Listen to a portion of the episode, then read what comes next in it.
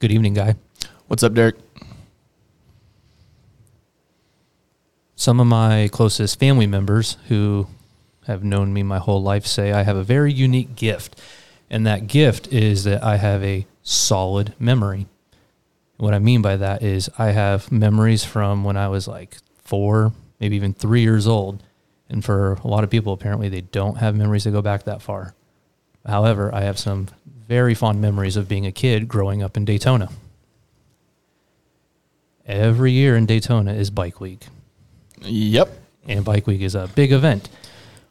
And my dad loved to take us down to go watch the motorcycles go up and down Main Street and show off. And I remember being three, four years old. We did it every year. And I would sit on my dad's shoulders. And I remember the first time where I kept seeing this flag on the back of these bikes and on the back of vest. And it was a very dark symbol. It's a black flag and it only has white writing on it. Mm-hmm. And I remember being a young kid asking my dad, What does that mean? And he looked at me and said, When you're ready, you'll understand. I was like, Okay, apparently I'm not ready. I remember my uh, first experience with this. What actually the first time I really ever saw it was um, my dad was a motorcycle rider. Went to Daytona Beach many times for Bike Week. Um, was uh, actually watching Orange County Choppers with him, and they uh, made a bike dedicated to this. And one episode, and I saw that was my first experience with it, and I asked the same question. You know, hey, what is that? Right? And I was just again young kid at the time. but it doesn't stop there, right? You see it on motorcycles, and then you go uh, drive by a VFW, Mm-hmm. and it's flying high and proud. Sure. And then a lot of uh, installations, you have Old Glory flying, and right underneath it is this flag we've been discussing the whole time, which is the POW MIA flag. Mm-hmm. So, some information I shared this morning is uh, since man has been engaged in war, we have had prisoners of war. Yes. It's been a long history of it, actually. In some way, shape, or form. But it wasn't until around World War II where we really started to put faces and imagery and really numbers to this awful situation. So I believe the figure that I threw out this morning is since World War II, we have had 1,000, no, excuse me, 138,103 POWs. And we also have another 81,000 missing in action. Yes. So you can break it down by war. There's statistics out there that show all of this. But from the Vietnam War, when it was all said and done, after all was repatriated, we had 591 returned from North Vietnam. When I started to learn what the POW MIA flag really was, is before I joined the military, I had a year to wait. I was in the what they call the DEP program, delayed entry program. So you have to stay motivated, work out, report to your recruiter, all that stuff. And then I figured to benefit me in the career field I want to go, I should probably do a little bit of research on what this POW MIA flag is. After all, it's like the symbol of the career field I'm trying to join. So I started reading some books. Some of those books are POW by Hubbell. I read In the Presence of My Enemies by Howard Rutledge. And I really started to understand what this meant. Well, we are lucky enough that tonight we have an individual who was held as a POW in North Vietnam. We have with us tonight Captain Ralph Galati. So thank you for joining us, sir. It's great to be here. Thanks. How was that intro? Uh, it was uh, mellow, but but I could appreciate your youth because the flag uh, was created, I think, in 1970 and actually rolled out in 71. So uh, obviously, you're younger than that. The amazing thing is, is that it's still flying It is in all the places you talked about, military bases and almost every federal installation and every veterans group, and and now often at uh, municipal stadiums, uh, and many of them have a POWMIA chair of honor.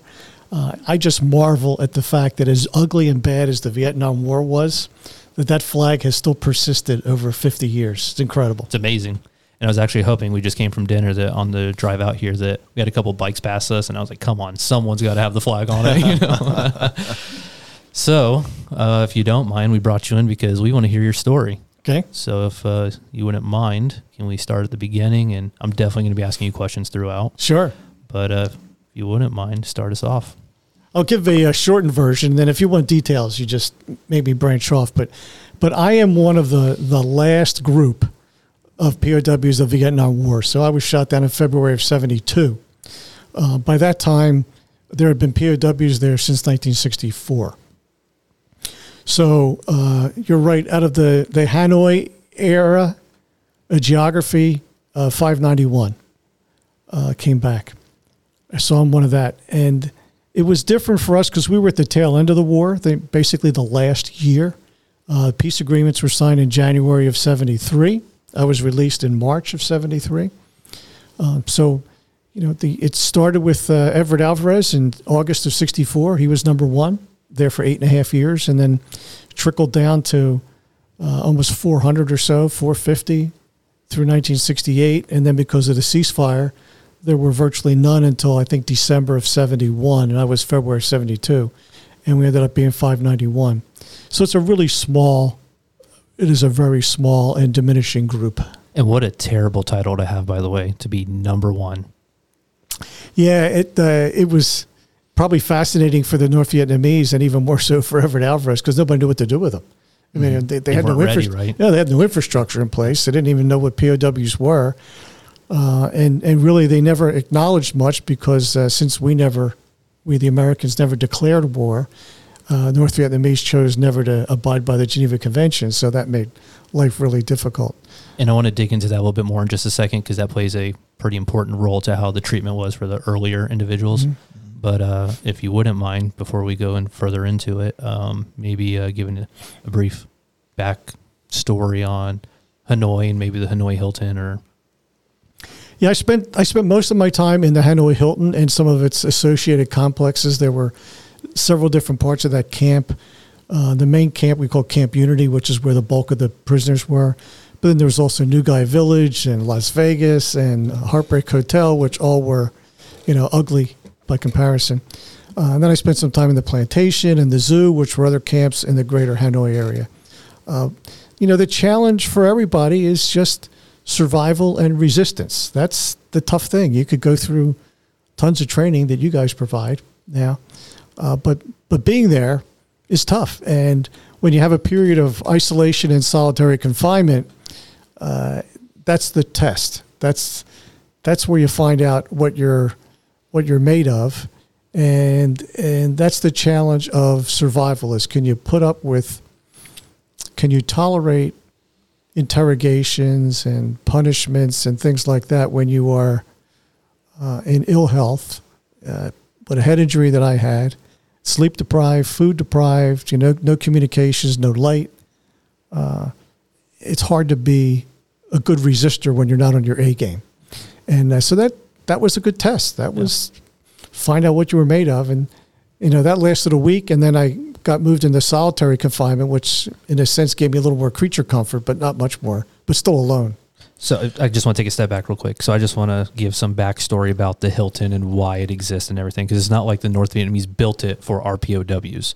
So what it was is the French built it, and it was what 1890, and it was supposed to be mm-hmm. the, the French built it for anyone that was a resistor to the French from North Vietnam. That's where the political prisoners prisoners were housed.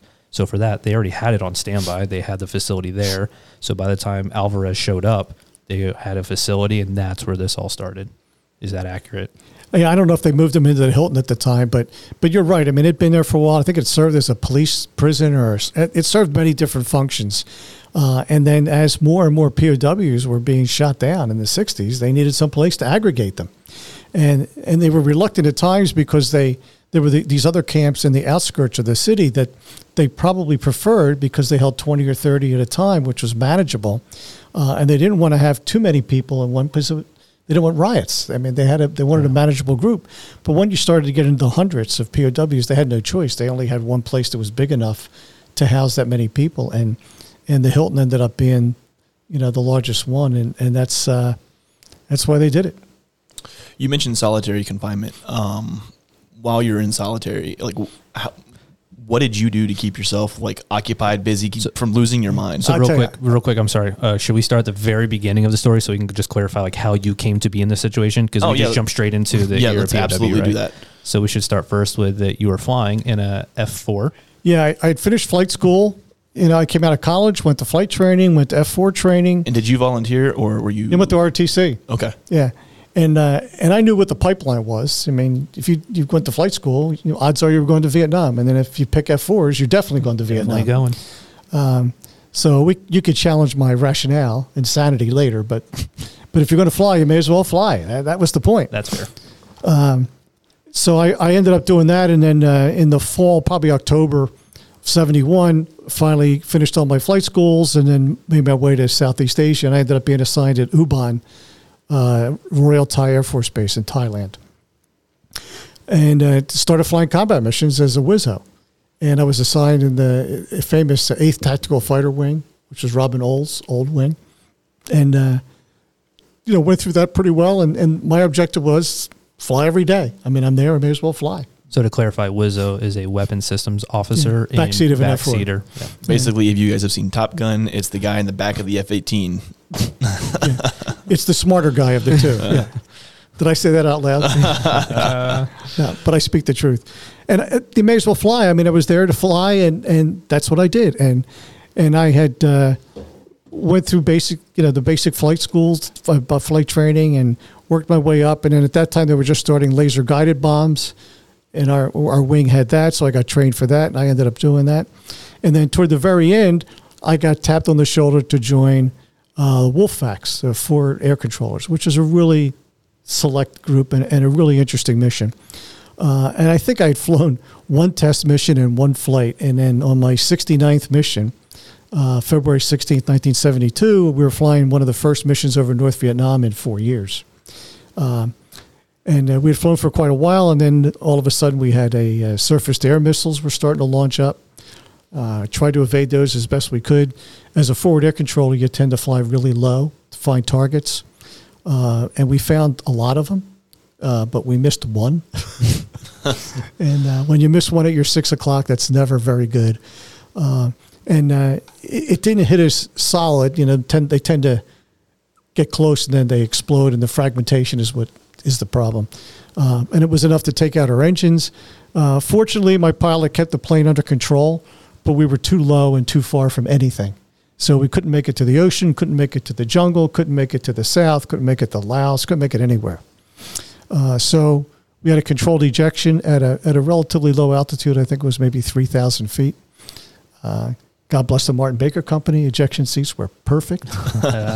So at this point Perfect. of ejecting, once you, you you know you eject, you're in the air now. What is your first thought? Well, well the, my first thought is, is you know, when you look at the airplane, you know, all your instrumentation goes to zero. You know, you got fire lights, warning lights, everything that should be 100% is 0%. Um, when you realize that you don't have your two best friends, which is altitude and airspeed, you know, you're you're out of luck. So um, we got ready for an ejection. You know, we did our Mayday call. and we pulled the ejection handle, and the F4 back seat goes first, and then the front seat goes. We so the ejections were in that, in that sense flawless. Ejection seats opened okay, parachutes opened okay, and now you know you're floating down with the hope that you're going to be able to do survival. Yeah. You know, we're going to be able to find our way to to uh, escape this. The problem was is, and as opposed to South Vietnam, this area we were in was mostly farming country, so there were no uh, there was no jungle. so if I can ask a few questions more about the ejection, did you sustain any flailing injuries? You did you stay in a good tight tucked position? Oh yeah, we had like I said when I say it was a controlled ejection, we had time to cinch up and get your arms tucked in and your legs tucked in so that you didn't have, you know, and some kind of decapitation. Uh, but but we were fortunate in that regard. The airplane held together, and we ejected in a good attitude, and and all those things we were able to do. and you very didn't conscious- lose consciousness. I lost consciousness uh, after somewhere up the rail, somewhere with the rocket that was shooting us out. And I'm guessing it might have been for five seconds. Then I was jarred back into sanity Yeah. when the parachute opened. and it just kind of Opening shock. Yeah, kind of shook you up. So, uh, but thank God everything was automatic and that that uh, it, it worked flawlessly. That was the nice thing. Guy, Yeah. So before guy, guy, guy. What? Look at his watch right now.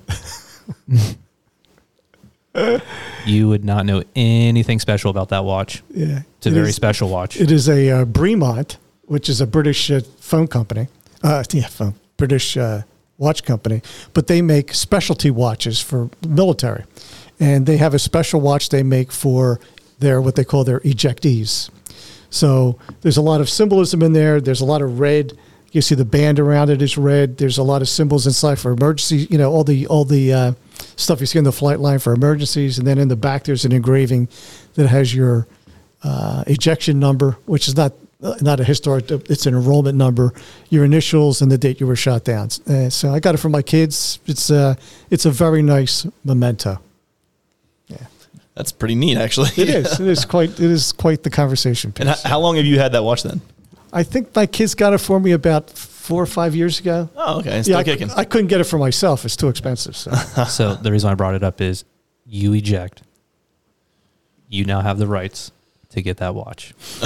no one else does, man. that's right. No one else. It's a uh, exclusive club. we'll it say. is. And they had to prove who I was. I mean, they're not, not going to sell it to just anybody. So I had to send all my documentation to my kids. That they had to prove who I was. Oh man. So prior to you getting the missile warning, prior to you know your aircraft taking shrapnel, had the thought of ever actually being put in this situation Yeah. ever actually hit your mind? Was it was it like yeah, I know it's a possibility, but you know it's not going to happen to me. I'll be fine. I'm going to answer that question. Well, I'm going to answer it because you asked it. the key thing is, I conceived of and visualized every circumstance that I saw. The one thing I could never visualize was being killed in that airplane. For some reason, that never, I just couldn't see myself dying in an airplane, either exploding or cra- I just couldn't, for some reason, just refused to accept it. But I did visualize everything else that happened, not, not the way it happened, but I could see myself doing all those things. So uh, I don't know if I willed myself into survival, but it was one of those things that I could not see that that was the way. And yet I had friends that that were killed, you know. So I it, I knew it happened. It just wasn't going to happen to me. Okay, so you're in the air, you're floating down, you come back to consciousness. Uh, yeah. And I look down, and of course we're very low, Right. and I noticed that there's no jungle, so there's no canopy. Uh, I also looked down, and since we're very low, you had good visibility, and we are floating right down into a village. Uh, I think at the far end of the village are aircraft crashes. So let me put this in perspective. We're bombing them during Tet, which is their big holiday season. It's like bombing your neighborhood on New Year's Eve. Uh, the plane, we're bombing in that area. The plane crashes in the area, and now there's two aliens floating down into this area. Now, these are farm people. That's all they are. They're just peasant farmers. Did they ever see an aircraft? No. Did they ever see parachutes? No. Uh, for all we know, they were told that if you ever see two aliens flying down, you know, they're they're your enemy. Uh, so we ended up landing like right in a little stream, a little rivulet, or something, right in the town. And I'm looking down, and the crowds are gathering. They're shooting at us as we're floating down. And uh, all I wanted to do was make a successful PLF, parachute landing fall. That's all I cared about. I'm visualizing my training now, you know, tuck and twist and everything else. And Even with the bullets r- ripping by, you were just worried about. I just wanted to. I just wanted to survive the landing. And let me let me go back a bit. We we all had to carry a lot of stuff on us, and you know, flight suits and G suits and pressure suits. We also had to carry a weapon, a 38. 38. Uh, My pilot in the front, who that was the first time we ever flew together. Uh, he only he, he not only carried his 38, he carried uh, several hand grenades that he had strapped to his life vest. I love it. I didn't know it at the time. I just want to say, yeah. Now I've been there for I've been flying for 90 days now, and I realized after my first flight that I was not going to load my gun. The odds of me shooting myself, causing an accident, or something else was was higher than me needing this gun. And I also rationalized it by saying, if I need to pull this gun and shoot, I'm already in deep stuff. So I figured I'm not going to get shot with my own gun. So I, I had the gun, I had the bullets, I just never loaded it. So I, I have this successful landing. And it, it- of course, my shoot now comes down, and I, I'm with my helmet on. I'm, you know, I mean, I am fully dressed. Uh, and then the townspeople just started to beat the crap out of us. Is that okay to say? Yeah. Yeah. That's exactly what happened, right? Facts, of, Uh, the, facts of the Well, story. I don't know how much more graphic I could be, but but basically they were going to kill us. I mean, we had just invaded their t- their space, their little town, and and I still had my helmet on and everything, which saved me a little bit. Uh, the first thing they grabbed was my gun. First thing they saw was that damn gun, Did and I you remember saying to myself, "Thank God I did not load my gun. I would have been shot with my own gun." I mean, did you consider throwing it or just getting I- rid of I it for that reason? I was focused on a PLF. Yeah, oh, that's fair. that's fair. That's all I was focused on, because we already knew that we were in, in deep stuff. And then they then they start taking contraband. I- I mean, whatever you had that was worth worth it. You know, bullets, the gun, a knife, whatever you had, a life vest, my helmet. Uh, then as soon as the helmet got taken, then then they start beating on us pretty good. And I remember one guy just kind of hauled off and and clubbed me with his rifle. That was the head injury, um, and that went on for a bit. Uh, and I think a lot of it though was the, the between the G suit and the life vest, you know, your harness stuff, because we still had the chute on, probably saved us from being beat to death. Uh, although they were trying to club us to death too.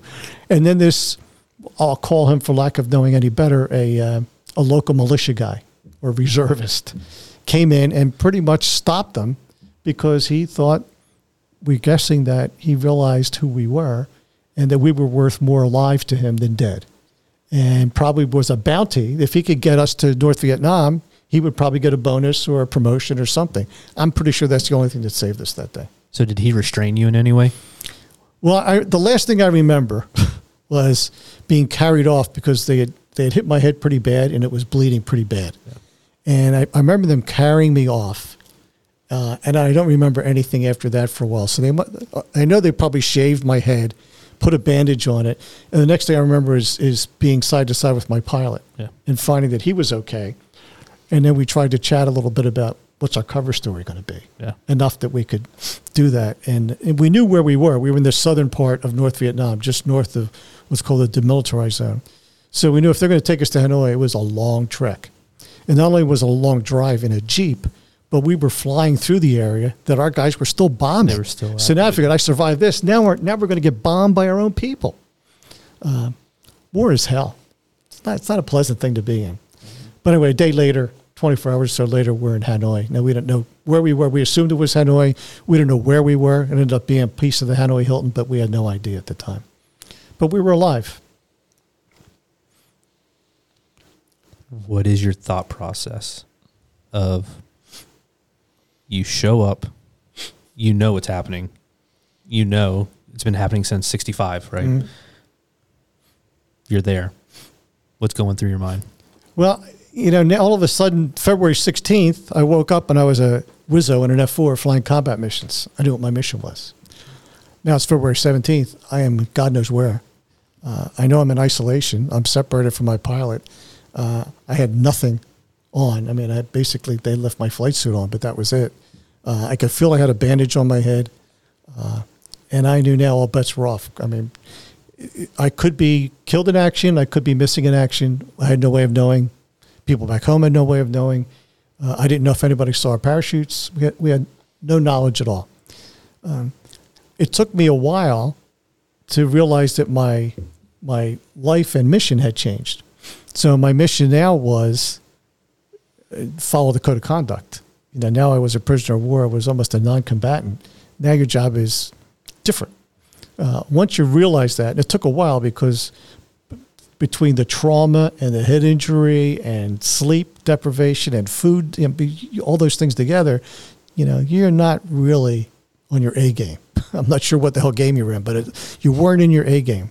And so you had to survive all that and then be interrogated at the same time and then survive that and then try to think through, you know, what the hell am I going to do next? So it took a couple of days to get over the shock and then get over the guilt and then get over the trauma. You know, you have a couple of good cries and say, let me get this out of my system. You know, now what am I going to do next? And once you realize that the game has changed, now you got to play a new game. Then it, then it, some things started to naturally fall into place and figure out ways to make it an hour at a time and at best a day at a time. That's, that was your planning horizon. Did you ever feel uh, that you had been in that situation before because only a few months prior you went through survival school. Yeah. So, did you ever have any confidence or oh, I've, I'm okay, I've been through this, I know what to expect? Did that prepare you adequately, or Well, no, survival school prepared us a lot. It just wasn't the same. But I mean, it was better than nothing. It was good to at least have some appreciation for interrogations and understanding your limits. Uh, just making you mentally acute enough to be able to make rational decisions in, a, in an environment that's not rational. I mean, you're not used to this.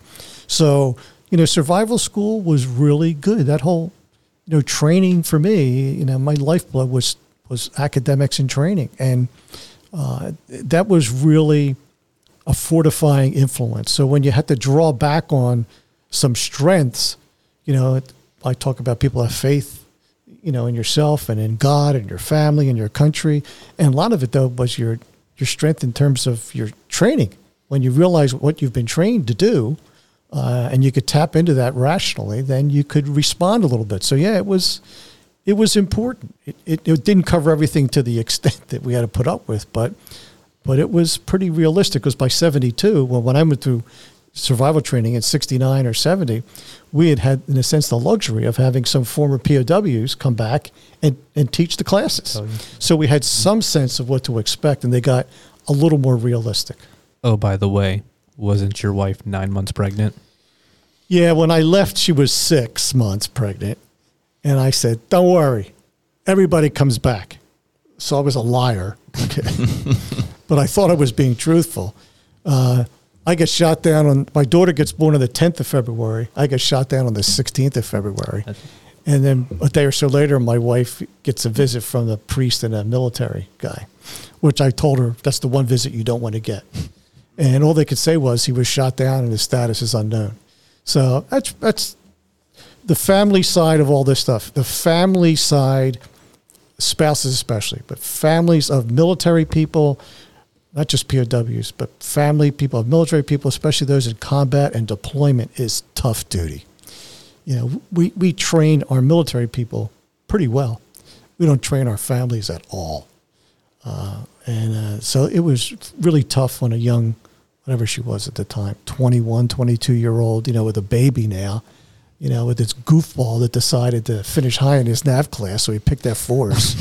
So how, so how old were you during this uh, time? 23. Oh wow. Think Yeah, of- that's that's that, old. man. That's old by enlisted standards because a lot of the enlisted guys were 18, 19, but by officer standards, you know, I was I was a novice. I mean, I was the second youngest POW and the second most junior. You're an LT. Yeah, I mean, I was I was dirt. I I that's one of my pieces of survival. I think was the fact that they agreed with me that I was an idiot. I was a first lieutenant. What did I know? You know, and for the most part, I didn't know much, but if but I knew a lot as it turned out. I knew about laser guided bombs. I, I knew a lot of stuff. Uh, but I think they realized that they had other fresh meat to pick on. That you know there were captains and majors, so Yeah. they did that, and uh, and I tried to convince them. You know, I was just this dumb Italian from South Philly, you know, which convinced. Plus, I was a lieutenant. You know, so there was You had Yeah. some things going for you. I actually had a lot of good things going for me. You know, Yeah. pick on some other smart guy. Yeah. So, So- you get to the Hilton, and what do you go to New Guy Village? New Guy Village. We did our. I was in isolation there, and then I was in solitary, and then uh, I think after about a week or so, they moved me to the zoo, which was another camp. So I spent the bulk of my solitary time in the zoo, and then my pilot and I got reunited after seventy-five days. So two and a half months later, back at the Hilton in an area called Heartbreak Hotel, and and all these places were nasty. They just were nasty, dirty, ugly, filthy. Put an adjective in there. None of them good. Heartbreak was one of the worst. So it was really basically a, a tele, little bigger than a telephone booth on its side. It was really, you know, eight feet long and six feet wide, and it was two two cement beds with leg irons at the end. That was it. You know, but we had a roommate. That was the nice You thing. I had a roommate. roommate. I had some strength now, and uh, and then we would get visited by rats, which was really good. That, that was like a third roommate. And then we had geckos all the time, so that was a roommate. Uh, so I'm making light of some things, but you know, Pros it- and cons with the rats, though, right? yeah, it's it it was pretty intolerable. you know, and surviving your earlier question, surviving um, solitary confinement Mm-hmm. is difficult because you, you can't train for that. You could you could get a perspective for it, but until you're in it, day after day after day, you don't know how you're going to do, and it it it plays it plays with your mind. I mean, it's tough to rationalize what you're going to do when there's nothing to do for 24 hours a day and you have zero freedoms. So, well, everything you're used to, 100% of them gone. And the story I talk about is, you know, when you have to beg for everything, when you're begging for water and food and toilet paper and anything. And, and I was there in February and it's cold in Hanoi in February. I mean, it's surprisingly cold at night. And, you know, you have to see if anybody will give you, you know, a, a blanket or anything. Uh, that's, that's really, uh, that's a tough pill to bite on. And, and it's day after day after day, 24 hours a day by yourself. So you have to figure out some way to keep your mind going and your body going. And it was tough to exercise because you didn't have enough calories, but you had to exercise or else you would deteriorate. And Well, that was one of the rules early on was you were not allowed to exercise. yeah. And then they redacted that right around 72. Yeah, well, they, they couldn't control you. I mean, if they, it wasn't like they were watching you, you, you do what you want. But uh, it's tough to burn calories when you don't have any calories to burn, uh, and it's tough when you're injured, and then it's tough when you got parasitic stuff, you got GI issues. I mean, there's a lot there, and then they're interrogating you, and then you're by yourself. So that's when you start to draw on your inner strengths, where you know you start to do recall. You remember every prayer you ever knew. You start praying, whether you're religious or not. Uh, you start singing songs to yourself. You remember books. I mean, anything you could do to exercise mind and body to keep yourself somehow focused, so that if they came in to get you again, you were ready to go. So you had to always be prepared for that interrogation. So you mentioned like singing songs to yourself. Was there like a particular song you just had stuck in your head the whole time? I am not entertaining. okay, I, I was bad in solitary, and I was only marginally better as a roommate. That's but I do remember the song that stuck in my mind, which is popular at the time, was "Bye Bye Miss American Pie" by Don McLean. Great song. And I remember that. The nice thing about that song was it was like seven minute long. So I, I mean, the more you can remember, it went on forever. But you know, basically the Beatles, anything you can remember from the '60s, anything you could do to kind of remind you of home or just to distract you from the environment was what you what you had to do. So I asked you earlier your idea or perspective on this that we live in a society now that we have to have constant stimulation. Mm-hmm. We were waiting in line at lunch today and I just turned around and looked and more than half the people in line were just sitting on their phones. You look around, everyone's just sitting on their phones. And so I asked you, when you are in isolation, I feel so many people are scared to be alone with their own thoughts now. What did you do to pass that time? So, for an example, is uh, I got to meet Kurt Muse. Uh, are you familiar? He was uh, held in Panama by Mm. General Noriega. He was Mm. held for nine months, and I asked him, "What did you do to pass the time?" And he said, "You know what I did? I hiked the Appalachian Trail." And I looked at him and I was like, "What?" What? And he's like, "I just in my mind went to the middle of the forest, and I just walked the trail. Every turn was a new tree. It was a new scenery. I literally just would lay on the ground for hours and hike the Appalachian Trail." And so I always wondered because I've heard stories of POWs that uh, built their dream home in their head, nail by nail. They played golf, uh, you, get, Yeah. you know, chess or whatever it might be. They wrote books and memoirs. You know, they remembered. They tried to go back, and the Bible was a big thing. They tried. A lot of people tried to go back and, and recall readings from the Bible from when they were kids or when they were in high school or college.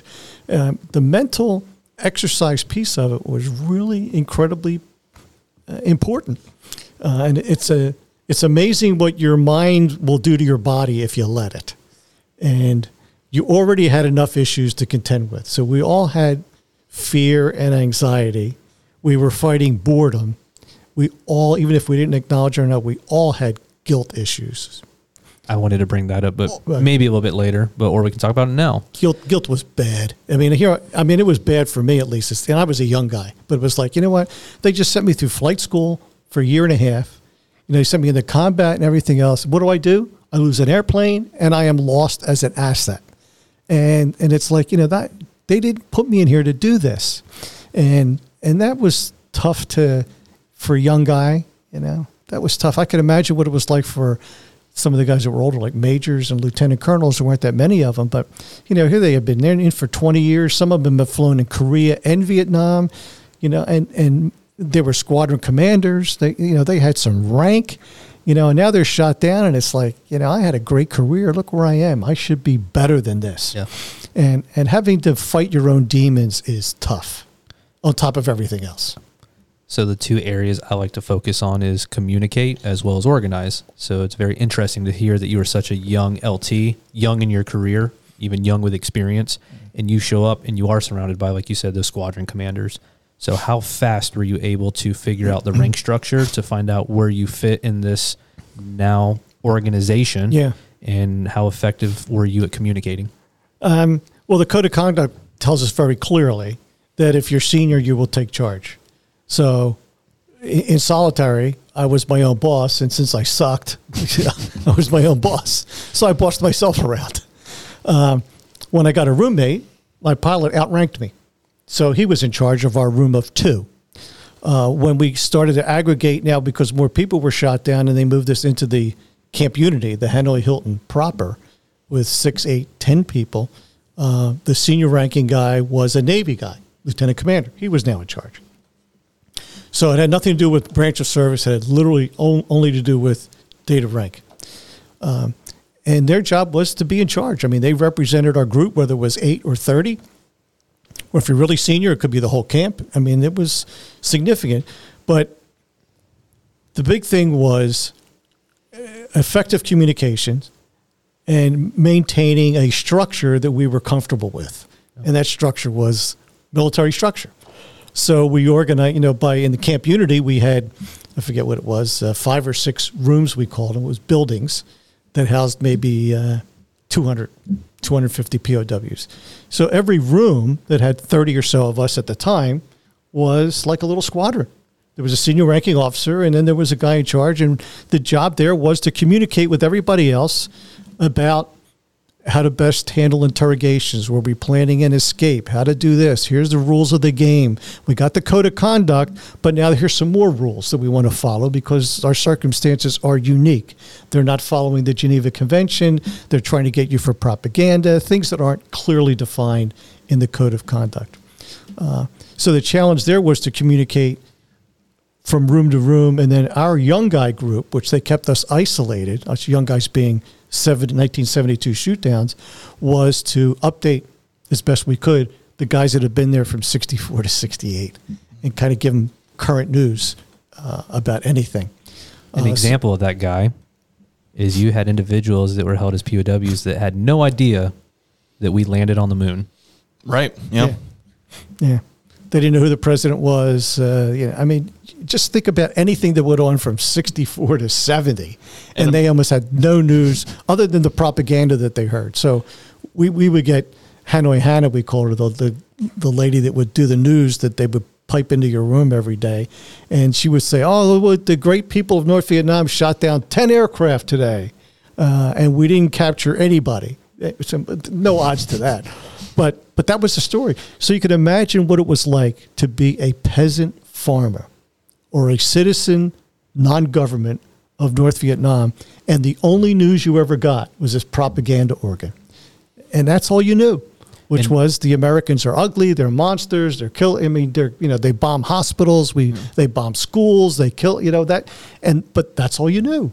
And so our, you know, our independence and our, uh, access to news back in the states was so remarkably different than these third world countries that you know you, you felt bad for the average citizen you really did So I'm just trying to think right now, like somebody that was in that was being held since before we landed on the moon. Then somebody comes in and says, Tries to explain that. "We landed on the moon." Yeah. it would it would have taken a few people telling me that to, before I actually believed it. Probably. and, and some of them were shot down before they even knew about the space program That's i mean all they knew was kennedy talking about it in 62 space, but yeah. didn't know that it had Yeah. started so uh, the only way you got new news was somebody got shot down after you and you were able to communicate with them which was tough sometimes because you were in isolation and so you might get tidbits of news and but but it was important because you know you, you also wanted news about your family as best you could Uh, and but unless somebody had a connection to your family, you know, you, you couldn't get anything. And and and upwards of half of the guys that I was with were still listed as missing in action. So their families didn't even know they were alive, and they've been alive for years. So And that's dangerous, right? Because can- you want to elaborate what we talked about earlier with that? Well, you know, you didn't you didn't want to press the issue because you didn't want to. That's why the code of conduct was really important. I mean, it talks about name, rank, serial number, date of birth. Uh, you know, th- there's always a little bit of wiggle room in there in terms of common sense. But but even in survival school, once you start talking, like the floodgates could open, and the more you talk, and you you could say, "Well, I'm going to rationalize it. I'm just going to lie to them." Well, you know how hard it is to keep track of every lie you tell. It's really tough, and so a lot of guys were really rigid, and it's like the the best you could do was, "I don't remember. I don't know." I, I mean, I remember them asking me very specific questions that I knew they knew the answer to.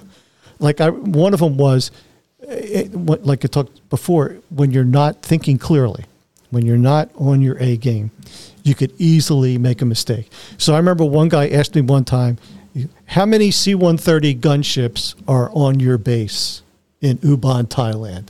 Not are there any, how many? And if you weren't listening, you know, you could easily make a mistake and just and just tell them basically that, that their presumption was correct, that there are C-130s gunships at Ubon.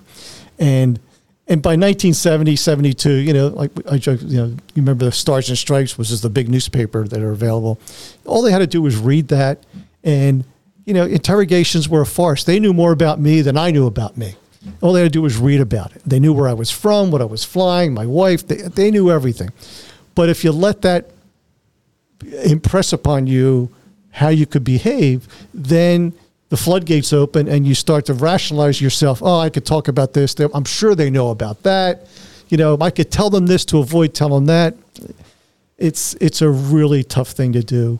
Um, it, it's it's very very challenging, and and most of the POWs, if not all of them, will tell you everybody has a breaking point, either physical or mental or both. And the challenge there is once you're broken down, you don't know what the hell you're saying. And and yet the guidance we had was, you know, you will take torture uh, up to the point where you are going to be like physically uh, harmed. Not not harmed. That's, that's the wrong term. Incapacitated. Thank you. Like, where they're, they're going to start to literally like pull your arms out of their sockets or just break your bones or death. I mean, look at ultimately what happened to John McCain. Yeah, and, you know, and they just, you know, he was injured on, on landing, but then they brutalized him even further. And there were a lot of cases where where guys were just given really poor treatment. I had guys that in December of '72, the B-52 guys that were shot down, and then a few of us were picked out of a room uh, and moved to I don't remember if it was the zoo or the plantation, and basically brought us in there to kind of care for these B-52 guys that were injured. Why they picked me and two other guys, I have no idea. It was a Navy lieutenant commander, me and another lieutenant. And we went in there and, and the, the shape that these guys were in was just a mess. And I mean, they had guys with two broken legs that were bandaged up. They had guys with literally uh, open sores in the base of their back. Guys with broken legs with casts on with pus flying out and and they hadn't been treated.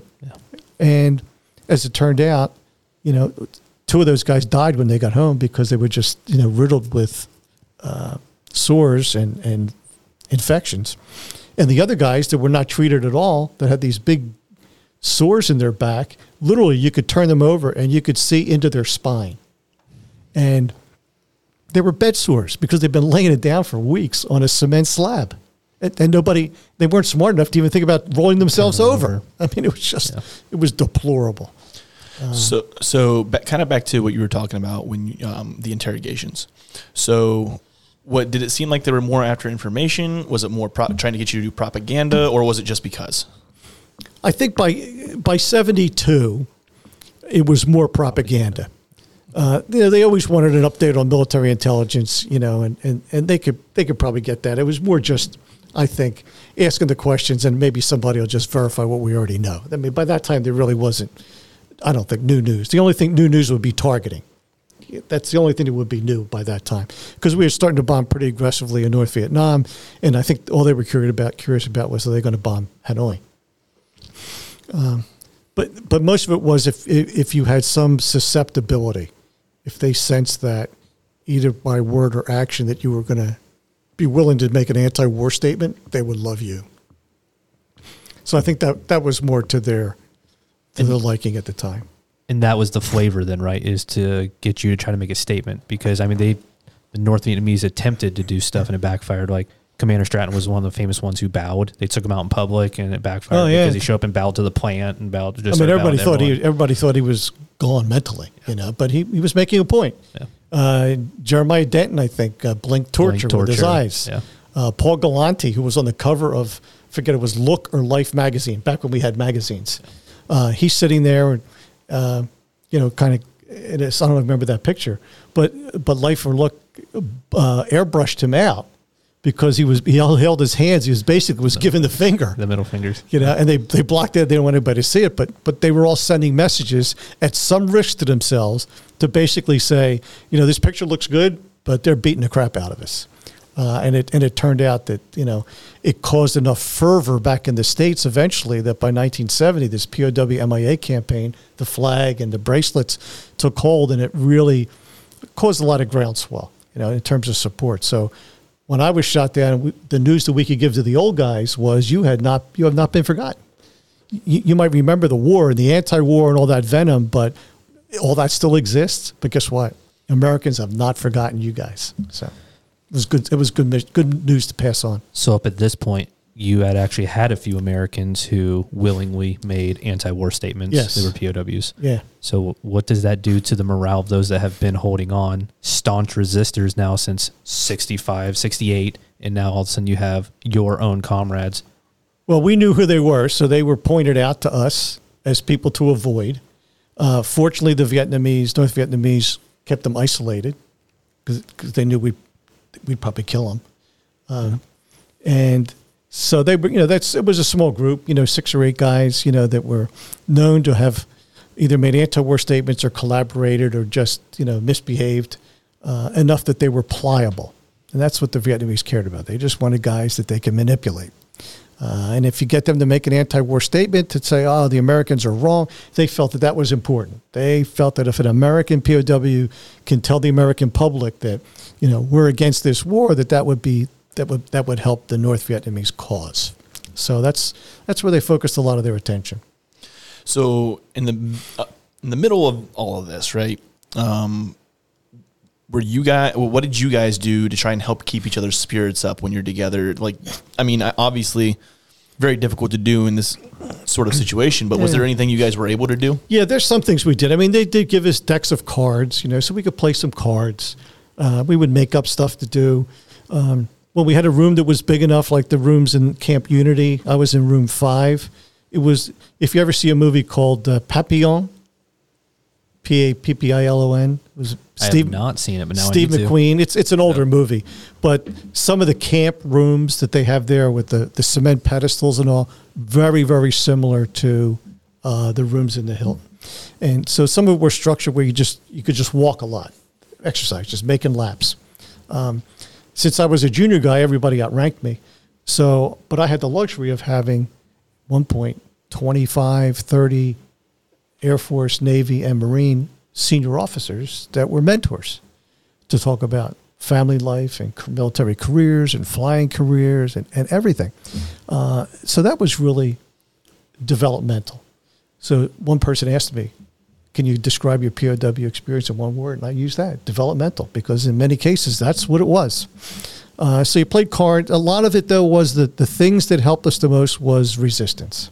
So uh, we talked to some of the other rooms, guys that have been there for many years, and we said, "Look, we're going to have a church service. We want to do a church service in our room." And they said, "Well, the Vietnamese don't like that." We said, "It's okay. We're going to do it anyway," because we were we were the new guys and we were still a little feisty. Yeah. I think in some cases we were trying to prove our, our worth to the old guys. Uh, so we had a church service. Some guys were really good, but they, they knew hymns and everything else, you know, and it was, it was crude, it was simple, but it was important. Uh, and we did it. We start always singing the national anthem or God Bless America, the Pledge of Allegiance. You know, we didn't get very far. Guards would come in, you know, yell and scream at us, blah, blah, blah, blah, blah. You can't do that, you know, and, and then we'd stop. And then next Sunday we'd do it again. And we get a little bit further sometimes this time, and then they come in, they get upset. They says, ah, no food for you guys. Good for us. We, we, then we do it next Sunday. We do it again, but then sometimes we get a little bit louder, you know, because we were getting really feisty, you know. And then they come in, they uh, no food, and they take a couple guys out and beat the crap out of them. Uh, another thumbs up. Uh, then we do it again. Then they came in with guns and rifles, and we figured, well, I think we made our point. Yeah. okay, so, so and changes that's the things. stopping point. but you know, you had little else to do to keep morale up. You know, and, and some of it was just talking to each other, people having your back, and the other one was finding out the ways to resist. Because if our feeling was the more guards we could get watching us, or less people to be shooting at us. So that was our rationale. Were they still trying to pin you as war criminals? Oh yeah, every day. Yeah, So that way they could justify torture and everything, right? absolutely. Yeah, yeah. We were we were Yankee air pirates. We were war criminals. We were killers of infants and children. We were bombers of hospitals and schools. You know, we were we were really really ugly pieces of humanity to them, uh, which is why they felt their rationale was they could just beat the crap out of us whenever they wanted because uh, we were ugly in our campaign. Uh, they truly believed some of what they heard because somebody told them that Yeah. and uh, and it was a difficult time. Then they didn't have, then they didn't follow the Geneva Convention because there was no war, so they didn't think they had to follow that, and and there was nobody really keeping an eye on. it. Nobody cared. So POWs were visible, but not enough that anybody would go in and, and change their behavior. So for you, if you don't mind me asking, were they just beatings or did they do torture? Well, they're by- famous with the rope trick and By the time I was there in '72, a lot of that had changed. Uh, some of it was because I forget the exact year 69, 70, 71. When Ho Chi Minh died, things got a little bit better in general. Um, by 1972, uh, there were so many POWs coming in, and some of them were pretty senior guys. Senior being senior majors and lieutenant colonels, you know, squadron commanders and wing commanders, uh, that, that they could pluck what they needed, they felt, from those guys. Uh, and the rest of us kind of they left us alone. It was just the usual front end stuff. Uh, and they had enough new beef, yeah. new raw meat coming in that they could just let the old guys go and, and move on. Uh, but the, the older guys, um, they really had it really bad. Some of them for years, years and years. And uh, how they withstood that, I really don't know. And I bet you a lot of them don't know how they made it from day to day. So, and you can't you can't train for that. No. Some guys were just absolutely remarkable to the to the extent that um, their behavior, I don't think, could really ever be duplicated. Some guys like Bud Day and a few others, Medal of Honor recipients, Jim Stockdale and a few others. Uh, there's a mental toughness to some of these guys, not not just the physical side, but the mental toughness, not only to withstand it all, but then to be able to lead on top of it all, be able to be rational and lead, provide guidance to these hundreds of guys in the camps. Uh, absolutely remarkable. I mean, you can tie it right in with the human will to survive, faith. I mean, all these are major factors. Yeah, and they're all they're all soft, squishy stuff. You know, you can say, "Well, I went to survival school." You know, that, I, I two weeks. You know, but but all these soft things about you know your what you're made of. Uh, I, I I say that in in my situation in a POW camp, all your strengths surface and all your weaknesses surface, and and you learn a lot about yourself. You learn what you're really good at, but at the same time, you really know what you're bad at. Uh, and if you could fix those couple of things that you think you're really bad at, you know, then, then you have a chance because you leverage your strengths and now you start to work on your weaknesses. Uh, but they really come to the fore. Uh, like I was, you know, I was pretty pathetic in solitary and I got really braver when I had a roommate. I got really brave when I had 30 roommates because I knew I had a lot of guys had my back that if something was going to happen to me, they would, they would fight for me just like we would do for them. So. Earlier today, a younger individual approached you and uh, started asking you a few questions, and I think it was a moment for him maybe to uh, to open up about some failures he had in his life, and uh, he was seeking some guidance from you on these very low points where you did experience failure. How did you Yeah. recover? He wanted to know what's the answer, and Yeah. obviously, it's not a cookie cutter answer for Yeah. everybody.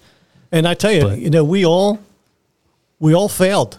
We all failed in some at one point or another. We all succumbed, and uh, the the challenge is how do you fight failure? How do you fight guilt?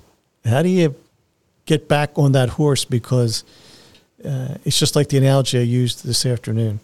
Uh, when you're in combat and, and you're out there and you are killing people, when you're watching people around you get shot and die, uh, tomorrow you got to go out and do it again. They don't give you time off. You got to go out and do it again. In a POW camp, it's the same thing. You know, you could suck today, but you got to figure out some way to suck less tomorrow because you got to do it all over again. Uh, and, and you might not feel that good because you're still recovering. Uh, that's when you really learn about yourself a lot. Is is you know how do you how do you rebuild yourself uh, when you look at yourself as a failure? And that's why I try to tell this guy is you got to focus on your strengths and then understand and kind of recover from your failures, not to let them debilitate you. That's the problem. Or define you. yeah. Mm-hmm. For you, it, it, you are a very happy individual. You're always smiling. You have a joke, and I love it because I'm happy to be alive. Absolutely, perspective, right? It's all about perspective. But for you, it, it didn't define you, and you can see for that individual, whatever his failure was in life, it has defined him Well, for some- however long it's been. And for some folks, you know, like I said, you know, I, I wanted to be a really great wizzo, you know, and I only had 90 days doing it and I didn't, I wasn't done. And, and then I got shot down, you know, and you sit back and say, Jesus, you know, they spent all this money training me and losing, you know, and it, it was hard, you know, and I, I know there were some guys there that were in the middle of their career and it was like, you know, I didn't expect to find myself in this situation. You know, I expected to find myself flying lots of combat missions and getting medals and you know getting a good assignment and doing blah blah blah and getting a squadron or a wing or whatever. And in some cases, you know, they looked at this POW thing was just a major interruption in their career plans. But to be fair, you you were still technically a great wizzo because it's not like you were a bad one because it wasn't your fault, right? It's Well, you were doing yeah. the job and it got altered. You had a new yeah, mission. but but you know, in some cases, we looked and said, you know what, I should have seen that SAM. Woulda, Yeah. coulda, shoulda. Yeah, you know, it was fact, it was yeah. my job. I was there. It was one of our jobs to keep our eyes open. So, you know, you could rationalize these things, but you're you're you're right. But at, at the same time, you know, guilt is a nasty thing. It lingers a long time. Yeah. So while you're in, Can we the- get more positive? Is there any way we could get some positive stuff going here? yes, Okay. Okay, yeah, absolutely. sure. We'll get there. We'll get there. Poor audience that's probably uh, ready for a potty break. Okay, go ahead. I'm You need one? No, no, no. No, you no. need to, yeah. I want to Yeah. be sure we're on, on target for you guys. So. No, we are. all good, all good. Um, you mentioned uh, communication with Yeah. your with your peers. How much uh, experience did you have with tap code? Uh, not a lot with tap code. Uh, I really sucked at the tap code. I just couldn't couldn't do it fast enough. Uh, but I didn't need it that much, which was good. Um, we we had hand signals, which I was much better at, but but that assumed you had line of sight to somebody else. Uh, and it was like this. It was like the um, the blind, not the blind, but the hand, hand signals. Sign language. Sign language, yeah, obviously not being blind. Yeah, sign language. It was a truncated version of that, and that helped. Then we had mail drops and other things like that. So, you know, the, the tap code was really important when you were in isolation and you were, you know, door to door with somebody. And and we had some situations. I, I wish I could remember their names, but but two guys that did the tap code with each other for a couple of years, and never knew what each other looked like. They were best friends. Didn't know what either of them looked like but it was comm in general is the lifeblood. Uh, getting news and comm and, and encouragement, uh, guidance, leadership, structure, all comes through comm of some kind.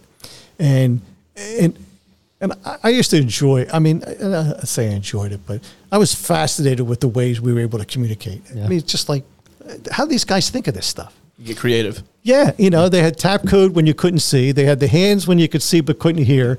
They had mail drops in sticks.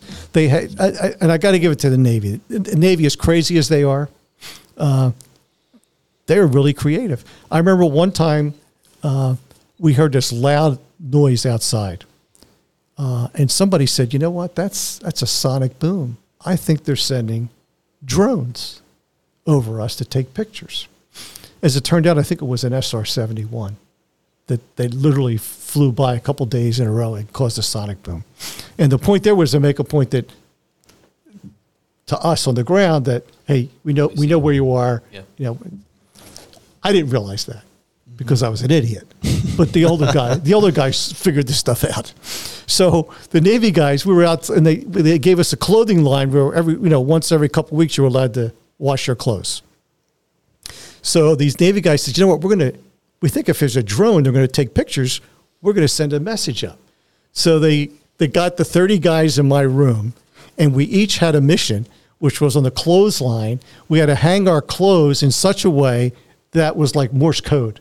So one long pant leg, one short pant leg, one, sh- you know, you know what I'm getting at?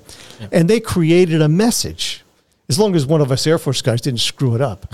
Um, but but it was like uh, you you figure out a way to do it, and these guys did it. They sorted through it, and you would do comm to the up uh, to the extent that if you got beat up for it, it was still worth it. So so I was in a uh, when I was in the zoo in solitary, I had been alone incommunicado for about a month, and all of a sudden the trap door on my door opens and somebody throws a stick in there. I thought, you know, what the hell's going on? I'm in solitary. I got geckos. I got rats. Now they're throwing stuff at me, and I go pick it up, and here it's it's a hollowed out stick. Now, I told you I'm a schmuck, so you know, I, I, it took me a while to figure out that it was hollow and there was something inside. You know, imagine if I just got it and chucked it out the window. But I opened it up and here's a little note inside. I mean, a really little note, maybe twice the size of a postage stamp. And in there is some script. Basically, says, you know, you're not alone. Uh, keep the faith. GBU. And I'm thinking, who the hell's GBU? I don't know who that guy is. But but somebody took a risk to to let me know that there were other Americans there. Matter of fact, I think later that day somebody's walking by and they start whistling the Air Force song or some, something American, just to let other people know there's Americans in the camp. Communications. It was vital. Mm-hmm. As it turned out, I found out later GBU was not this guy's initial. It was God bless you. And to this day, all of our emails, when you send an email to another POW, it always ends GBU.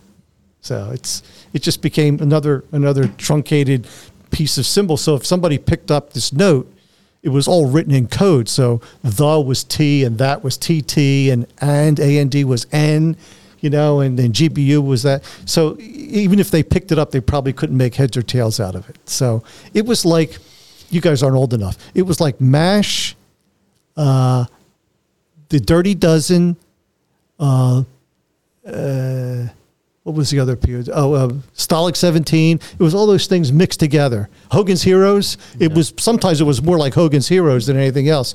But sometimes it, you, you had to keep the humor side of it going because it drive you nuts. I mean, to think they started shorthand text.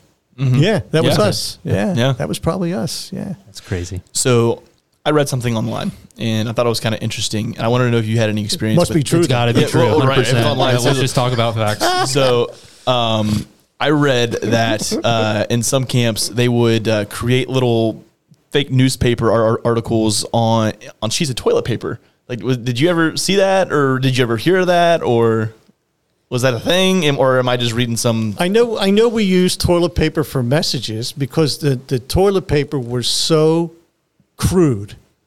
It was so unrefined. Uh, it, w- the best example I have is you know the uh, the industrial cleaners in, in your office building and things like that that have those brownish, coarse paper towels. The stuff that doesn't soak up water just moves it around. Yeah, yeah. well, well, think of that as toilet paper, but but so poorly refined that the pieces of wood pulp were still in it. Uh, so if you could steal a pencil, which which we had to do, you had to you know you, wherever you go, you you look for any kind of contraband that you could you could use. Um, you know, people would, we would use that to pass notes. Uh, but I don't remember because it was such a precious commodity. I don't remember that people would use it for books or stories or anything. Everything was pretty much verbal because you couldn't afford them, anybody finding it. Okay. Yeah, That makes more sense considering. it doesn't mean it didn't happen. Yeah, I like, just don't know. yeah, like you said, it, it was a precious commodity, and you probably wouldn't want to waste it like that. Then. Well, yeah. I mean, after you read it, you used it for toilet paper. I mean, so I have a friend who wanted to know, besides repatriation, what was the greatest day in captivity and what was the worst day in captivity? uh, Because we're just assuming repatriation was probably the yeah, greatest. every, every day was bad. Repatriation was good once we took it seriously. So I think somebody asked the question today, and and we were so suspicious of propaganda that even when they asked us to put on these civilian clothes and took us to the airport, and and you know, all the indications were positive, uh, we were still suspect that this was some propaganda campaign, or they're going to put us in a plane and then shoot us down. I mean, we were we were nuts about that. Um, so repatriation was a good day, although uh, until we were out over the ocean, we were still suspects. and we didn't have a lot of time to thrive on it. Even when they read to us sometime in the latter part of January of 73, when they read to us some statement about the Paris peace agreements were signed, we, we didn't even believe that. That's crazy. Well, because we figured it was just another propaganda story. Yep. And we figured, well, you know, it sounds like the bombing stopped. Um, it's really interesting. Uh, the bombings of December of 72, which was the B 52 bombings of Hanoi, were, were pretty good for us. They, they were, even though they came really close to the camp, I mean, really close, close enough that the ceilings would kind of cave in the building. Um, we, we realized, we thought that the only way they were going to end the war was going to literally bomb them into submission. That's just kind of what we thought. It'd been, it'd been already too long. Um, so that was that was invigorating. The fact that we were taking the game to the enemy. Uh, the Viet, North Vietnamese did not like that because we were in there cheering and yelling and screaming and and they, they really came in there with guns. They did not like us encouraging this behavior. Although to us it was like, we're going to go home pretty soon. All we got to do is survive a B 52 bombs. Um, yeah, but other than that, you know, most days were either bad or boring. Some flavor of both of those. And sometimes it was both. But, you know, there weren't many good days. There were just days when you, nothing happened that you could be pleasantly bored. Yeah. And we've talked throughout the day quite a bit, and uh, even down to the idea of eating, day to day life of your food. I didn't recognize anything I ever ate. I, didn't. I didn't know what I was eating until you ask somebody else, and they said, "Oh yeah, this is uh, pumpkin, or that's cabbage, or that's kohlrabi, or that's we don't know what that is. Mystery meat we called it." Um, and then sometimes they would give you. We had thirty guys in our room, and they'd give you a little bit of food, and then they'd give you sometimes one can of meat. So one can that looked uh, the size of a can of tuna fish, uh, and the label was in Russian we didn't we didn't know if it was meat, dog food. We didn't know what it was, but that can had to go thirty ways, so everybody got a bite. Yeah. And same thing when if somebody got a package from home and you got thirty vitamins, every guy got one vitamin. So it was it was community living, and that's just the way we did it. And and the Vietnamese didn't like it. North Vietnamese didn't like it because they were trying to break us down. So they would give you a letter from home, but not me, because my family hated me. okay, so or they'd give you a package and nobody else because they wanted to make us hate him. Uh, and what, what they didn't realize was that was not going to break us. No. And and we would take whatever we got, and it would just get shared among everybody. And uh, do I have time for a sidebar story? Yeah. Yeah, absolutely. Yeah. I have nowhere to be right now. I got a package that I, I guess it was for me. I have no way of knowing. It just was already opened. You know, I don't know what was taken or not. It just showed up. They said uh, "ga." They didn't even say Galati. Just "ga," G A. Uh, here's your package. And so I'm opening it, and it had some vitamins in there. Probably stuff the government told our families would probably make it through. So vitamins and uh, like uh, I think pudding you can mix with water, you know, or, or tea that we had, odds and ends like that. And then I got this ugly set of long johns. First of all, I never wore long johns. Second, these things were tie dyed. It's like somebody put them in the wash with other colors and totally ruined them. Okay, so these white long johns now were white, red, blue, you name it. It was it was like they were defective. And I'm looking at this. Obviously, this isn't from my family because I, first of all, I don't wear long johns, and second, my family would never send me something like this. So I didn't wear them, but somebody else got sick one time. They had the flu, whatever, and I you know, we just gave it to them. That's, that's what we do. So fast forward now, six months, and I'm home, and we're talking about stuff. And I said, "Yeah, I got this package this time."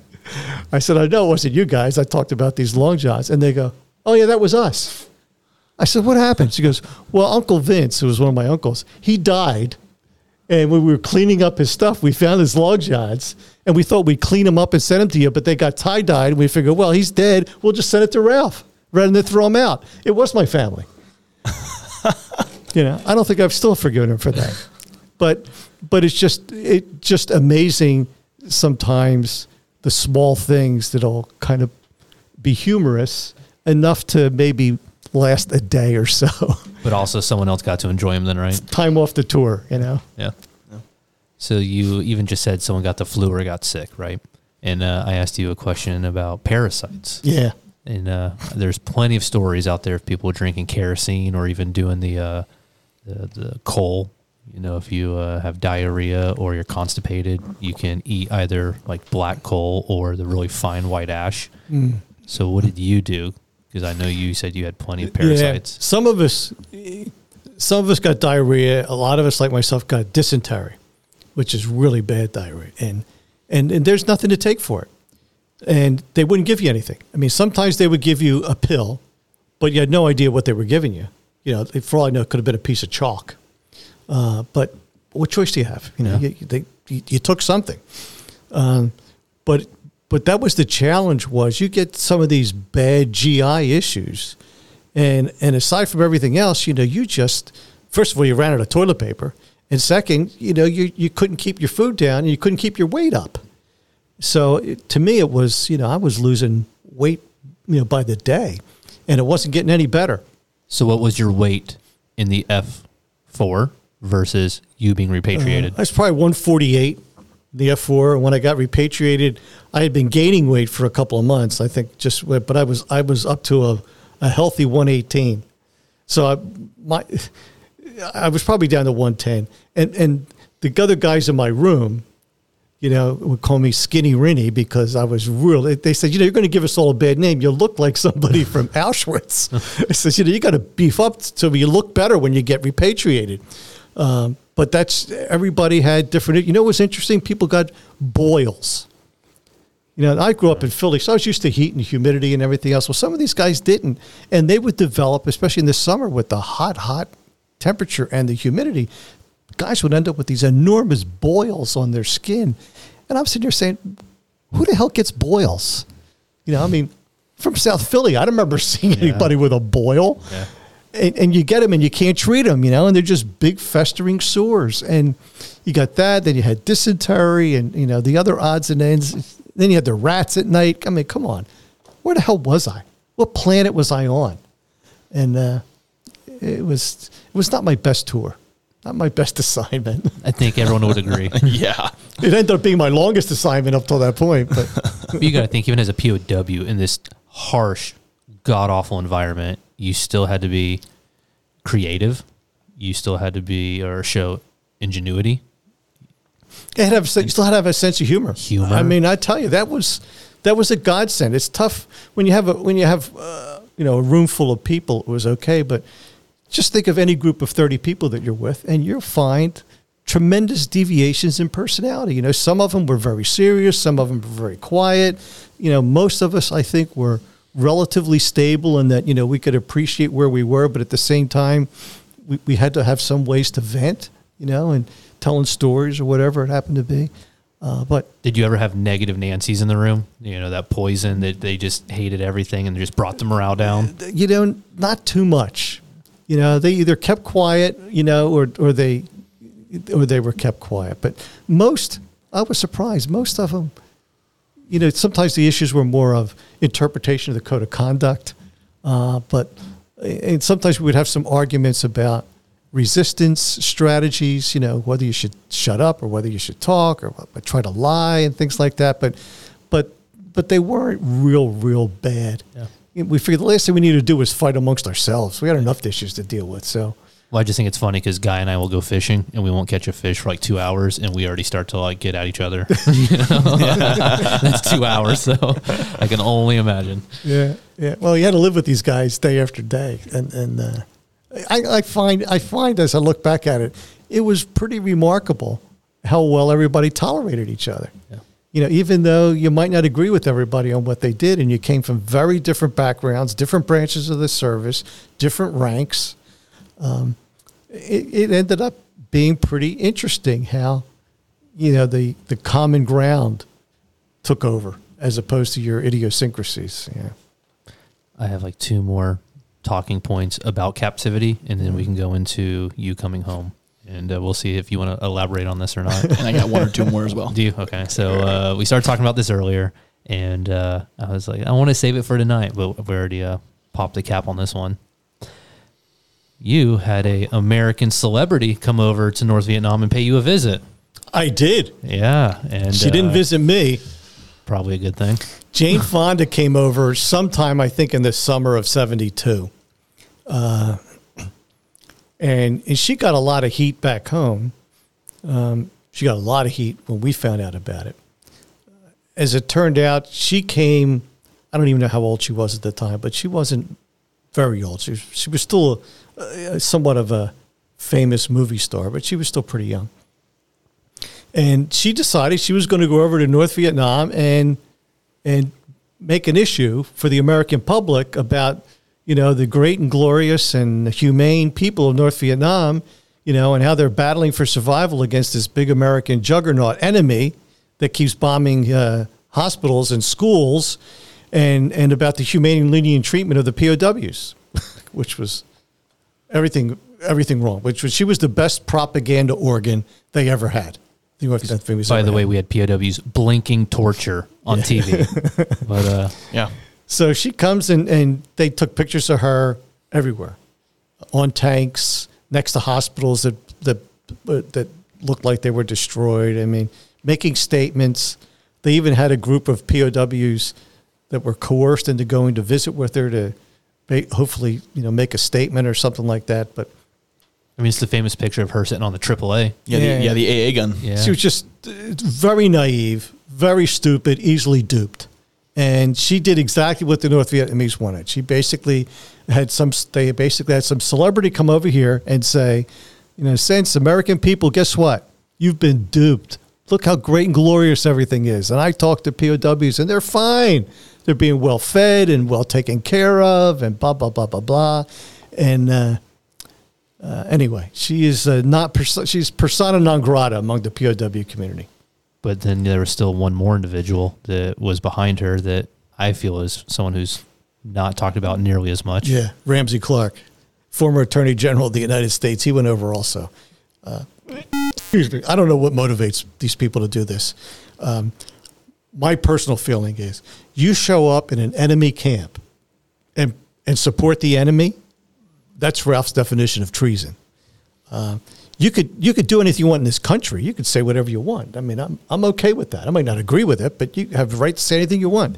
But you go and you know, you go over there and and side with them, despite whatever else your government says, or sometimes despite what you actually see. Uh, I don't know about anybody else, but I know that my mission briefings every day did not tell me to bomb a, ho- a hotel, a hospital, or a school. Matter of fact, we were given more intel briefings in the morning that said, avoid this area, suspected POW camp. Avoid this area, this is a hotel. Avoid this is. We had so many no bomb lines, we were wondering where the hell we were allowed to bomb. the interesting thing is, is that they the Vietnamese knew that we couldn't bomb those areas. So guess what they did? They put their heaviest artillery There. in those areas because we mm-hmm. couldn't do it. Now, did we ever miss? Did we, I- I'm sure that we end up hitting those inadvertently, but they were never targeted. We had enough targets. So It's just crazy to know that the flavor did change from I want that in, that tactical interrogation information to you know let's get more towards that propaganda because that's Yeah. the powerful tool. It was. that was influencing us back here, and you saw a lot of riots and protest, and then you have her go over there, and then boom, what better propaganda can you think of than an American celebrity yep, backing this now? yeah. Well, thank God we had December of '72 when we bought B-52s in. Let me tell you something. You want to end a war quick? B-52s, guaranteed. Yeah, Okay, I flew in F4s, no, n- not an issue. You bring in 10, 15, 20 B 52s, each carrying 100 bombs, night after night after night, big impact. if I was a betting man, I think that's going to be a hundred year aircraft. I'm just saying, it's still flying oh, well and proud. Still going. It's still going. I tell you, they make an impact. They really do. So, I kind of mentioned earlier with the uh, did you like did you have a song stuck in your head? Was there anything else like say that you were that you were like just like really looking forward to back home? Whether it just be the simplest like a meal like a meal back home or like getting back to a hobby that you had or anything like that or like as, sim- as simple as like I want a cheeseburger right now. Yeah, well, I'll tell you that one, but uh, a lot of it on the day to day side, it was just a matter of getting out. A lot of it was just wanting a taste of freedom again. Uh, you would be surprised that not seeing the American flag, uh, not being able to recite Pledge of Allegiance, you know, without some kind of reciprocity, um, and just being confined, not having any freedom. That's that's nasty stuff. Uh, so just an appreciation for that was enough. You know, I don't know if you remember but the, the, some of the first guys getting off the plane at Clark Air Force Base to come down the steps and just kiss the ground. Yeah. Just great to be home, and they weren't even home. No, they were at Clark Air Yeah. Base in the in the Philippines. Um, so the, the the loss of freedom and the taste of freedom are really significant. But to get back to your story, when I I was the next to the last group released on the 28th of March, so there was one couple of airplanes after me. Um, I, we got to Clark Air Base, and, and by then they had already been through 400, 450 POWs, so they kind of had their act together in terms of what to expect. Uh, physical stuff, emotional stuff, mental debriefings, you know, intel, you know, all the usual stuff. Parasites, kind of get you cleaned up. Um, they they had a really great process where they would fit you for a uniform. You know, they had all your ribbons already done. I mean, it was incredible what they were able to do. That that they knew these things were important to us. Uh, and then they gave you a call to your family, and they arranged for that. You got to realize this is 1973, so long distance calls were tough anyway. This is now across across the continents. So I, I talked to my wife. You know, I had so I haven't I haven't been home in 18 months. So my daughter's walking and talking, I guess. So, and and she says, you know, we're talking a bit. When will you be home? And I talked about it be a few more days, convalescent leave, and and uh, she says, uh, you know, what would you like your first meal to be? And my wife's British, but, but my whole family is Italian. So I'm, I, I was I'm saying to myself, I didn't think food was going to be an issue. I'm, I'm surprised, but being a being a Brit, I, I thought it was interesting because food was not going to be a problem. My family. So I said, you know what I want? I just want a McDonald's hamburger. I just want something very simple. I want something American. Uh, and, and I don't even know why I said it. That's just the first thing that came to my mind. So she gets interviewed by a local newspaper a little bit later, and it makes it into the newspaper, and it's like, guess what this idiot asked for? He asked, he could have he, he could have asked for a life supply, lifetime supply of Chateaubriand steak or filet, anything. He asked for McDonald's.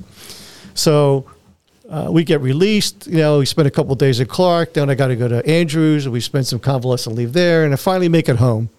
And there's a knock at the door at my parents' house at night, and it's the manager of the local McDonald's. And he said, Lieutenant Galati, remember I'm still a lieutenant now. He says, uh, read the newspaper that you want a McDonald's hamburger. We really appreciate, you know, you're recognizing us. And he gives me a certificate. It's a doctorate in hamburgerology from the McDonald's University, signed by Ray Kroc, who was the founder of that. And he gives me his two boxes of coupons, and each one is good for one free hamburger. It's a thousand of them. And he said, uh, Lieutenant Galati, I apologize, but short notice, we made some there's some printing issues here, but don't worry about it. This is April 6th, 1973. So, uh, you know, we took some pictures. It was nice, you know. So I get in the house, and later on that night, I take these two boxes, I take them up, and, you know, and they're, and they're like business cards. And I figured, let me see what's on here. And it says, Welcome home, Lieutenant Ralph Galati. This coupon is good for one free hamburger. Uh, it was only good at his store, which I'm sure he would have liked to have it good anywhere. Yeah. You know, expiration date April 30th. It's 24 days. Eat a thousand burgers. Uh, but it, but he had good intentions. So I spent my convalescent leave giving away a lot of burgers to people that were in the parade. You know, these schools and veterans groups and things like that. But that to me was a good representation of what it was like being welcomed home, as opposed to three million Vietnam vets that were not. Uh, it was it was very difficult. It was very uncomfortable to be a Vietnam vet. It was a POW that was treated uh, specially, as opposed to the rest. Uh, but the American public wanted some closure, and this was one that was very visible. You know, and it, it, it's it's kind of it is what it is, and even to this day, fifty some years later, it's pretty remarkable. Matter of fact, I was at a veterans event a couple of weeks ago, and a woman comes up to me and she goes, "You're Ralph Galati," and I said, "I know." Not to be spiteful, but I know. I said, "But how did you know?" She goes, "Well, I recognize you. I was at your welcome home parade in April of 1973." Damn. That's only happened twice in 50 years. That's crazy. But it's those kind of things that are absolutely remarkable. I mean, just it's like the POW flag lasting 50 years. Yeah.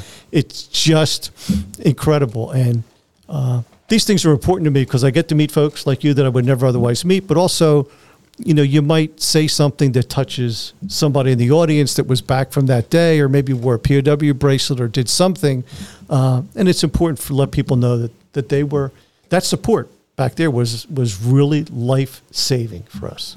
Now you did say a, a key word earlier that you had some guilt. So if you don't mind, can I Yeah. ask a not to stay on a negative topic, but an example is there's a, a couple of Medal of Honor recipients who have this guilt because they received the highest accolade possible for something that was probably the worst day of a lot of people's Mhm. life. Mm-hmm.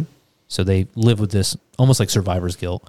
So for you to see how our regular DOD members returning home were treated versus how you and your fellow POWs were Mhm. treated, I mean, what was the hump to get over to see that there is good in this? Well, first of all, if, for anybody that's listening to this, if you ever get a chance, read read award citations for Medal of Honor recipients. If you want to see stories about Supermen, read these. Absolutely incredible. I met one guy named Sammy Sammy Davis. Uh, I said, if half of what you did is true, it's still a Medal of Honor. I mean, they are incredible stories. So um, there are some people that put POWs and stuff at a really high position. I put Medal of Honor recipients and people killed in combat first, and then a big drop before you get to any of us guys. Um, the uh, the guilt thing, though, um, you know, it kind of wears off over time. I- I- In in the be- in the beginning, coming home, it was more one of just being really uncomfortable, being the recipient of awards and accolades and recognition and speaking. I mean, I understood why it was important. I still understand today why it's important because if people are still that curious, you know, I think maybe it's important to talk to them, to say something that uh, might help them through it. But my job for the last 15, 20 or 30 or 50 years has been to represent Vietnam veterans. I mean, I'm speaking as a POW, former POW, but I think a lot of it is to be sure that they understand I am a Vietnam era veteran.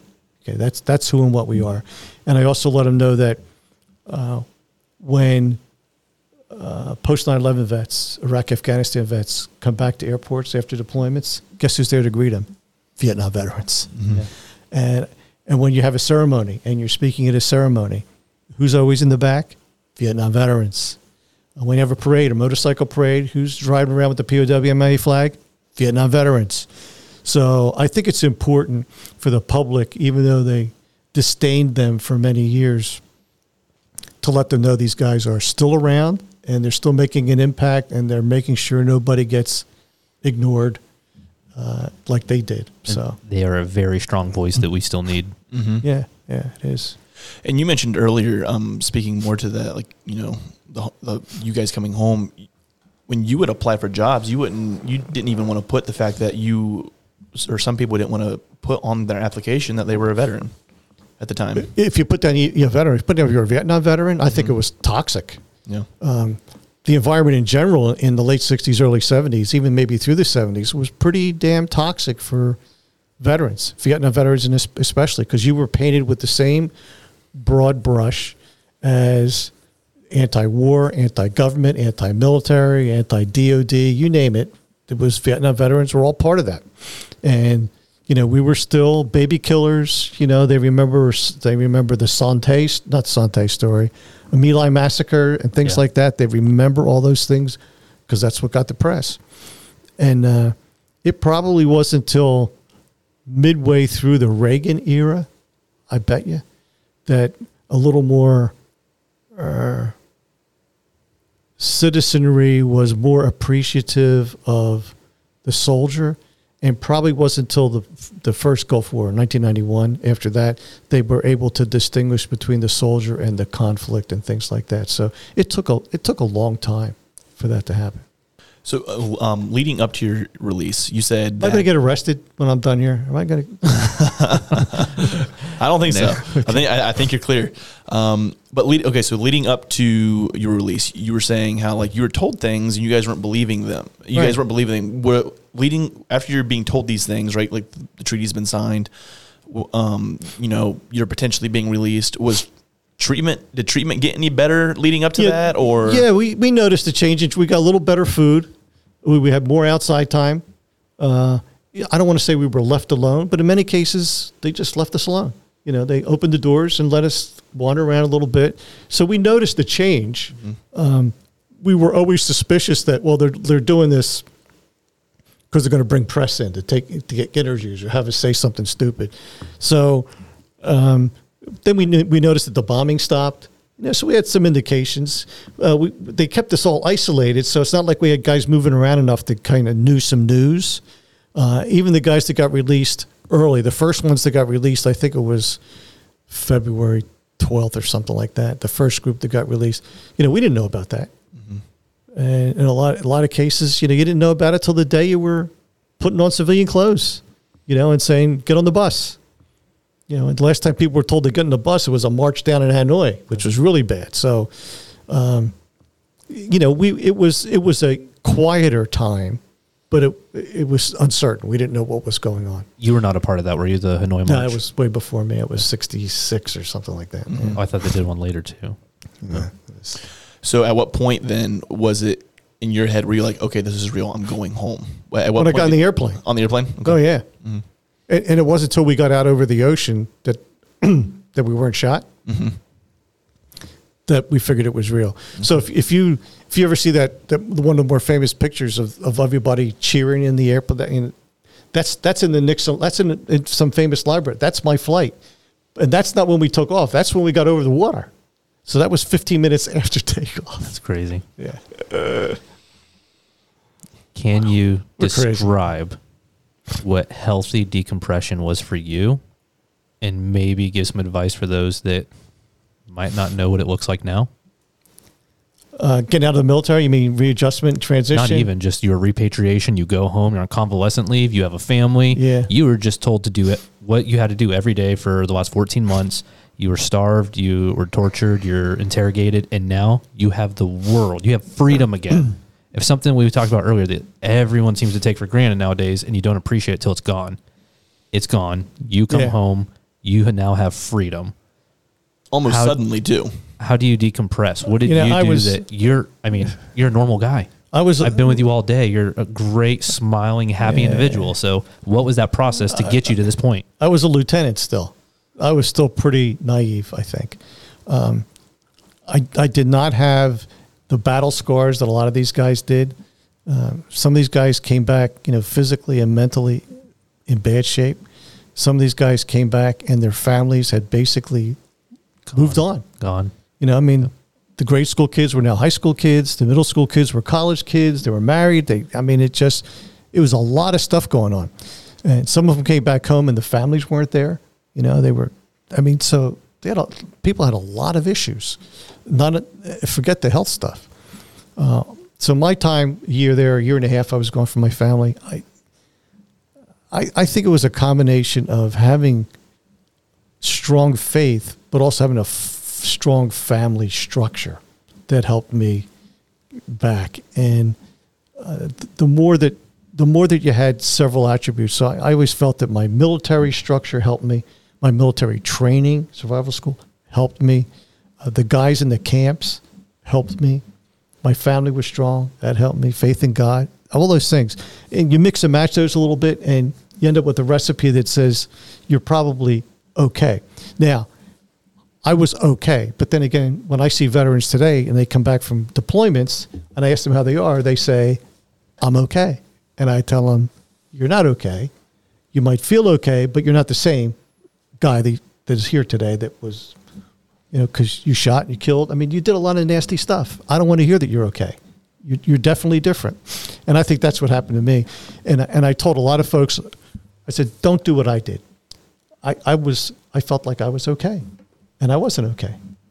So I said, don't wait 25 years to get a good PTSD evaluation or whatever it happens to be, because we're all carrying some baggage. We just, a lot of cases, you just choose to refuse to accept it, and you kind of you know let life do that. Now I was a little bit different than a lot of the guys, and I only stayed in for eight years. A lot of these guys finished their careers, and and I think having that camaraderie around them, that comfort zone of military life, probably helped them a lot.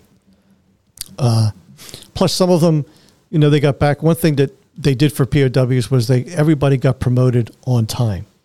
You didn't get promoted early, but you know, if if uh, if you were going to be promoted to captain at the four year point automatically, you got promoted while you were there. So Oh, by the way, they still had OPRs due. oh yeah, yeah. We had to we had to have uh, evaluations written on us based on our performance as How POWs. you perform Oh my while god! being a POW. Who signs that uh, your senior ranking officer in, Stockdale. in, in the camp? in the camp. So whoever was there most for the most for you, yeah, signed it. Uh, and I, I can't remember if we had to have more than one. Uh, it's not a joke, man. Like this, yeah, yeah. yes. And, and there were some guys that, you know, if you had a little bit of a headbutt with your SRO and he decided to not say the most pleasant things about you, some guys just did not get promoted. And How by about the that? way, those individuals we talked about earlier who made statements against America, Oh, are they getting promoted? N- No, they push court martial, right? They're pushing UCMJ. Like how you act, you're responsible for it. By the way, this isn't a free for all. Yeah, you it's uh like I said today, you you have to be responsible for your actions, Hundred percent. whatever they are. Well, it's a tough world out there. I didn't even that didn't even cross my mind when you said OPRs. Yeah. And until and, and but now that you've brought it up, No, dude. Think about getting your EPR back and be like, you know, uh, across the board, uh, I would say you're probably a promote, man. Uh, let's go ahead and uh, discuss how you acted for the last uh, 12 months in captivity. And nobody said this POW thing was a cakewalk. yeah, right, yeah. dude, you got to still You had to get evaluated. pay the man, dude. My goodness. He's still going to get his. You know, you were just a promote. You know, we thought I'd get you that uh, I, w- I was fascinated when I read mine, and uh, my SRO wrote it up, you know, and it was it was really good. I was surprised, and uh, and I looked at the back page of it where there was a second endorsement, which sometimes you have one and you don't. You sometimes it's the wing commander or base commander or something like that. Mine was Jim Stockdale, Admiral Stockdale, Medal of Honor recipient. It was awesome. Yeah. That is awesome. You are still evaluated. Wow. Ralph is a schmuck, and he'll always be a schmuck. Uh-huh. You know, he knew me pretty well. Claim LT, right? Yeah, I'm just an LT. I'm just I'm just an airman, you know. yeah, that was that was a fascinating thing for us is that because they say you can't have a break in service, so yeah, they they had to fill the square. You had to, like I can't remember how many, you know, if, if it was just one big one or several. I, don't, I I'm sure it was different for everybody, but for me, it, I think it was one. So I have two things left, and I don't know if you have anything you want to add. When Kurt Muse talked about for nine months being held in a prison in freaking Panama, walking the Appalachian Trail, I stood up at the end of a, our little uh, presentation he had, and I asked a question, and I said, "How did you find closure? What was that moment where you finally like?" A lot of people built their dream home, the one they built in their head while they were a POW, whatever it is. So what'd you do? And he's like, you know, I took my daughter and I actually went and hiked the Appalachian Trail. And I was like, that was, that's it or what? He's like, you know what I found out? No, it's miserable. It sucked. he's like, I'm not a backpacker, you know, and here I am. I go and have to freaking backpack in the woods. It's garbage. No, I didn't. No, that not at all. So I always wondered, like, was there a, an activity, a defining moment? Did it just take time? What finally brought you closure to you did not let this define you? Yeah, I think it was a combination of just, like I said, mine was 18 months. So, you know, compared to Everett Alvarez, eight and a half years, you know, mine was just a, a deep breath. Uh, I think some of it was just getting back to your family. Um, talking to the my senior guys there, my mentors, you know, I kind of knew what I wanted my assignment to be. Like I knew pretty much they were, they figured, you know, you're going to get whatever you ask for, and they were right. And they said, you know, you should go to flight, you should go to pilot school. They'll let you go, and they were right. Uh, problem is, my vision had deteriorated so bad that I, I just couldn't do it. Uh, but it, so I figured, you know, I, I really I really love to teach. And I said, you know what I think I'll do? I'll go back to Mather and be a flight instructor at NAV school. I think I'd like that. And I get my master's degree while I'm there. So I kind of thought that those two things would be really good. And that's what I ended up doing. That's amazing. Yeah. So it, it wasn't there wasn't anything monstrous. I think a lot of it was just, you know, just kind of getting back. A lot of these guys wanted to resume their military careers. That's all a lot of them really wanted was just kind of get back into the game. And uh, and many of them did. I think I did, told the story today. One guy, he was a Wizzo like me, and he came back and he says, "You know, I want to, I want to be a dentist." I said, "Okay, you want to go to dental school?" Yeah. Boom, went to dental school. Uh, I had a friend of mine in the Navy that uh, lost his thumb with the ejection, you know. So, of course, he was called fingers, and uh, he had to get some. He had to get some waivers to be able to fly. He was a backseater. He had to get some waivers to fly and stuff, and they did it. Know, he, he found a way to be able to fly and things like that. So, they really bent over backwards for us, which was one, another one of these uncomfortable things, which is, you know, of 591, you could do things different than you can for 3 million, but, but it still was uncomfortable knowing so many guys came back, especially with Agent Orange related issues and really nasty stuff that we turned a blind eye to. And that really made us feel bad. I have one more thing. Do you have anything you want to add first? Not to that, no. No. well, this is uh, this is my closing remark. I would say. Go ahead. So, in Jim Shively's book, I think it's uh, Six Years a Prisoner. One of the closing chapters is called "Never a Bad Day," and when you read it, it talks about perspective, and it says, "How do you have a bad day?" Let me lay this out for you. You oversleep. You miss your alarm. Now your kid is late for school. You get a flat tire on your way to take your kid to school. By the way, and for most people, they would crumble. They're having a very bad day. And he talks about throughout this whole process, he usually will smile and laugh. You can't have a bad day anymore. So today, I explained this earlier. When we went to lunch, we we're standing there in line. The individuals that were making the food, they were not having a good time. You know, they they were very short. They were uh, very snarky. They Mm. they just frowned the whole time. I never. I think I saw one smile from one person, and I kept watching you though. I wanted to see how are you interacting at this moment, and the whole time you're just please, thank you, smiling, and then I'm looking around at everyone else, and I'm just looking, and no one's smiling. Everyone's just in their own world at this moment. So for you, for me to watch you Mm. interact in this moment of like, look at your perspective on life now. I told you, I'm happy to be alive. You are happy. you are Don't sweat the elated. small stuff. No. Don't sweat the small. Matter of fact, Paul Galanti, uh, the guy that gave the finger, and, and I have often been mistaken for him because our names are very close, Galati and Galanti. And I told him, I said, I am very proud when people think that I'm you. I said, you should be offended. but but he, he, he, in his book, he put down, you know, a, a good day for him was a day that there's a doorknob on the inside of the door Yes. which is you have the option to go somewhere. You have the option to do whatever you want. And sometimes it's just the small stuff. It's the little nuggets of freedom or whatever it is that we take for granted that it's all about perspective, you know. So now it's like, you know, I, but I told you I'm very impatient. But it's just sometimes it's just the simple things that we take for granted that we tend to appreciate a little bit more. I know you said it a, a few times today. You keep claiming you're you're not a hero. Correct. Yeah, you're not a superhero at all. Correct. You, you I'm not brave. I'm not a, nothing. You were doing your job. I was doing my job. I was proud to be an Air Force officer, and I, I got issues. I got some guilt. I got a lot of stuff like that. But compared to some of these other guys, no contest. Medal of Honor guys, remember, way up there. You know, these other guys who were there for six, seven, eight years that I saw really toughed it out. That made us perform better. You know, by comparison, you know, I'm just Air Force guy doing a job. That's all. but as someone told you today, even though you claim you're not, you're a hero. Yeah. Now we will argue for a bit. but I appreciate the opportunity to be on your program tonight. Good questions, by the way. Very nice. Very provocative. Ralph, you're the man. Thank Yes, you. sir. You really are. Well, I'm You- honored to be here when you you guys putting together a great program today, but also tomorrow POWMIA Day. You know, a little recognition there that you guys do every year. Uh, it's those small things like that that I really enjoy being at because I, I I get a chance to remind people of the cause. I get a chance to meet people that I would never meet, and I get to thank them all. Come on, life is good. One of the closing remarks we always said to uh, all of the students when they were done for the day is we would say, You just experienced a small sample, couple hours, a few days worth of what some endured for 14 months, six years, Mm. eight Yeah, years. Yeah. You are standing on the shoulders of giants that came before you. hmm So, sir, I would like to say thank you for giving us those shoulders to stand Yeah. on. You are a giant, and you gave us the foundation to carry on and make the next generation proud.